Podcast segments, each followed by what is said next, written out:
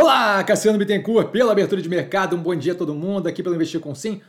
Um bom dia, como eu disse, tá? São 8h24 da manhã do dia 8 do 2 de 2024, tá? Nossa senhora, várias, vários, vários números parecidos aí. Vídeos da organização do canal, como sempre, aqui embaixo na descrição desse vídeo, tá? O que eu falo aqui, sempre bom começar, né, com disclaimer, o que eu falo aqui nada mais é do que a minha opinião sobre investimento, a forma como eu invisto.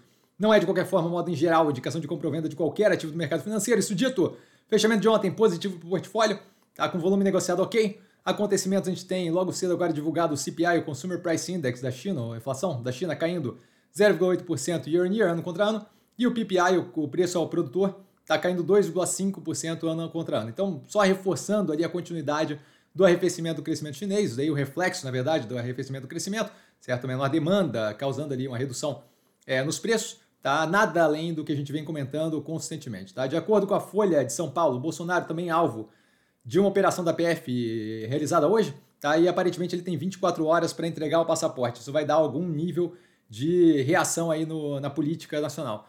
Tá? Os acionistas da Gafisa re, é, rejeitando a destituição do conselho proposta pela Ash Capital, tá? Isso daqui é algo que a gente vem acompanhando há algum tempo só para mostrar ali o porquê que eu não tenho interesse nesse tipo de operação, um rolo consistente ali. Tá, o Grupo Caso Bahia, com a renúncia do vice-presidente de tecnologia, zero de relevância para a operação como um todo, muda zero na tese, só informando aqui, porque eventualmente começam a, a questionar.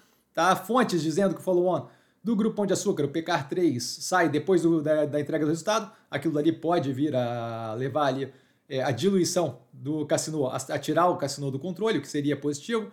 Tá? O site diz, um site dizendo que investidores estão processando a XP, Tá? Acompanhamento a gente vai fazer, mas não altera a tese. Tá? É algo ali que uh, talvez, eventualmente, gere alguma multa, mas nada que a gente veja como muito relevante. São vários motivos variados, não tem como garantir, é, não tem nem como garantir a veracidade da informação, que dirá qual é a validade ali da, da dos pedidos. Tá? Rússia habilitando novos frigoríficos de bovinos e aves aqui no Brasil, especialmente JBS e BRF. Tá? Nada que chame muita atenção, não é propriamente uma demanda gigantesca ali que vem da Rússia. Tá? E vendas no varejo recuando 1,3% dezembro versus novembro e alta de 1,3% dezembro versus dezembro do mesmo período do ano passado.